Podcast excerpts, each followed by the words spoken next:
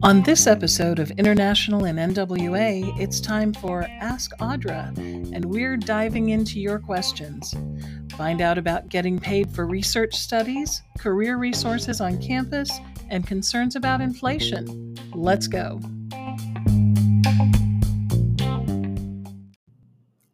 Welcome back to International in NWA. I'm your host, Audra Johnston, and it's good to be back after a bit of a break. On this episode, we'll be answering questions in a segment we call Ask Audra. If you have a question to submit, we'll be giving you details on how to do that shortly. For now, let's jump into our first question.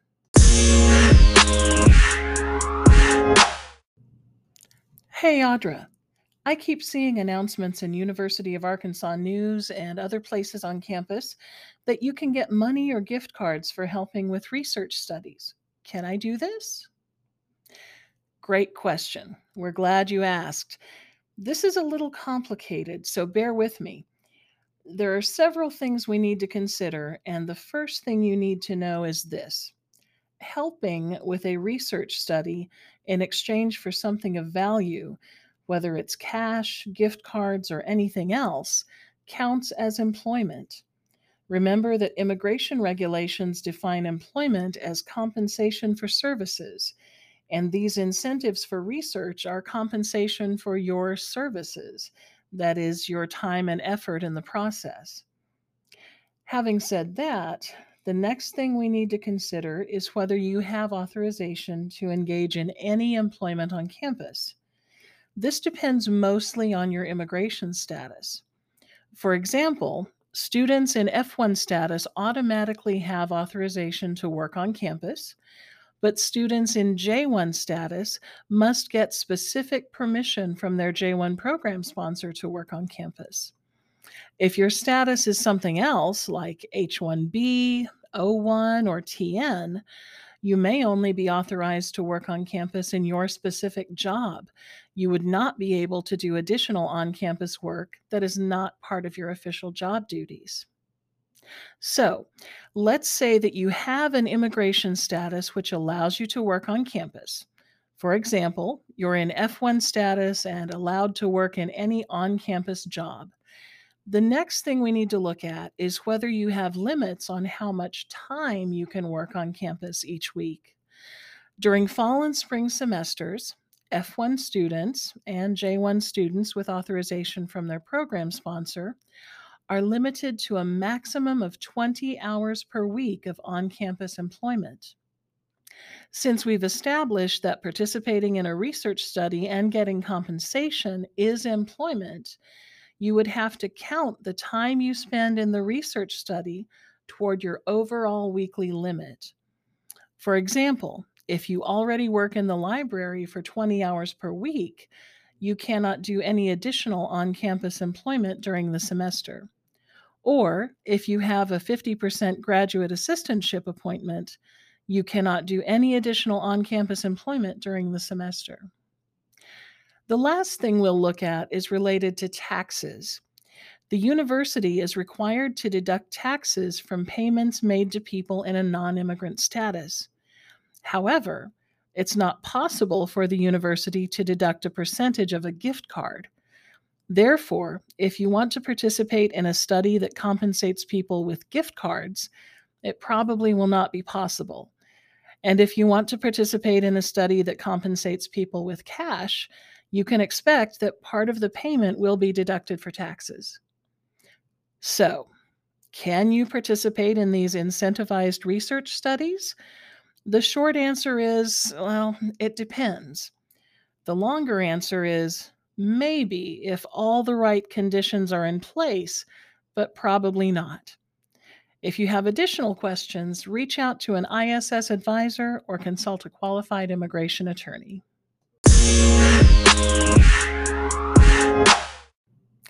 Our next question is about career planning and finding jobs. Hi, Audra. I know I want to get a job in the United States, but I don't know how. Is there anyone who can help me? Glad you asked. Yes, there are a number of resources available on campus to international students who are interested in how and where to find jobs and planning for their future career. The primary resource for help in this area is the university's Career Development Center, and we'll list links to their websites in the show notes for this episode. ISS also helps international students with career development in several important ways. First, we assist with granting or recommending employment authorization, such as curricular practical training, called CPT, and optional practical training, called OPT, for F1 students, or academic training for J1 students. We also provide the university's Career Development Center with a list of OPT employers each year so that they'll know which employers are actively hiring international students. Regardless of your immigration status, it's critically important to start thinking and planning early in the process if you think you may want to be employed in the United States, even if just on campus or in an internship. It's never too early to reach out to the Career Development Center. They can help you no matter what stage of career planning you're in at the moment. It's also never too early to build crucial skills like communication and leadership which will serve you well in any job, whether in the US, back home, or somewhere else in the world. Some opportunities to consider include leadership roles with campus organizations and clubs, such as registered student organizations. You can also gain great leadership and communication experience through volunteer involvement with ISS programs like International Culture Team and Cross Cultural Mentors. So start early and don't hesitate to use the resources available to you. We'll be here to cheer you on.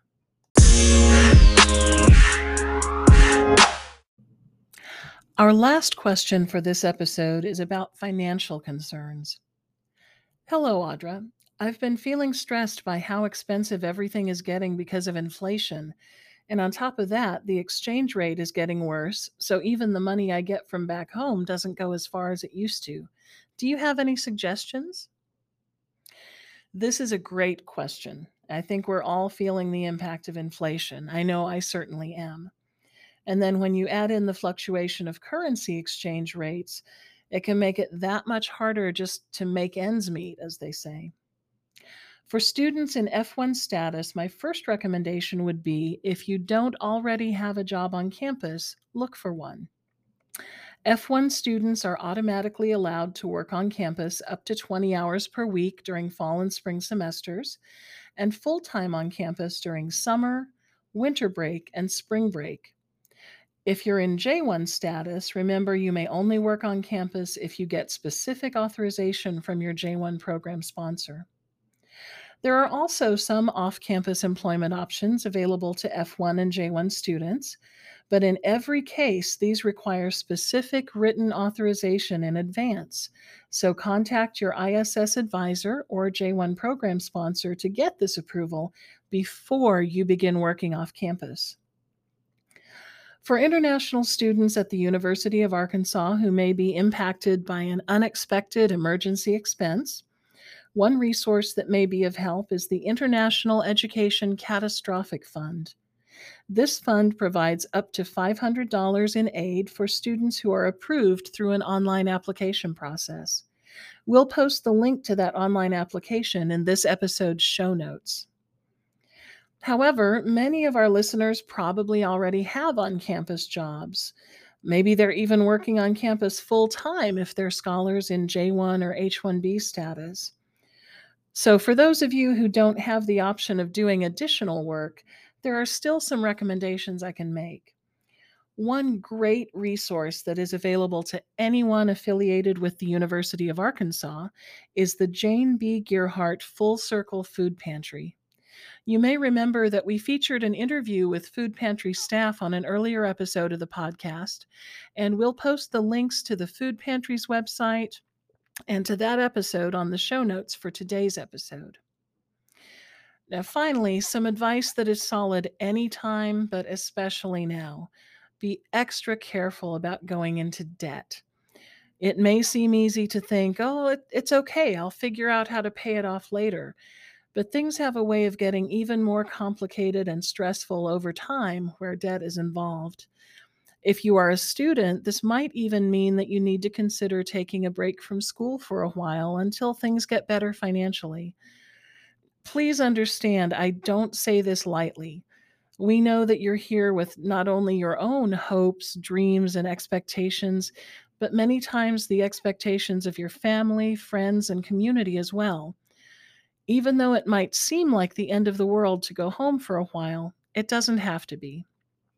It's a better option than trying to stay here when you're only falling deeper into debt, dealing with mounting stress, and possibly even facing a problem with your immigration status.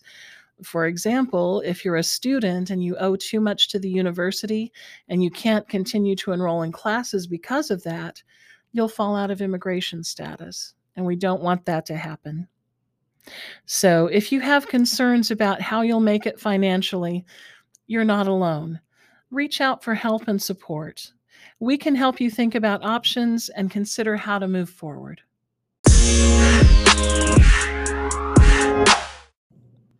So, we've had some great questions on today's episode of International in NWA. If you have a question you'd like to hear us answer on a future segment of Ask Audra, please let us know. You can leave us a voice message on our podcast main page. That's at anchor.fm slash international in NWA. Just click on the message button and record your question, and you could hear your question and the answer on a future episode. Thanks again for joining us on International in NWA. Be sure to subscribe where you get your podcasts so you don't miss any upcoming episodes. Until next time, take care.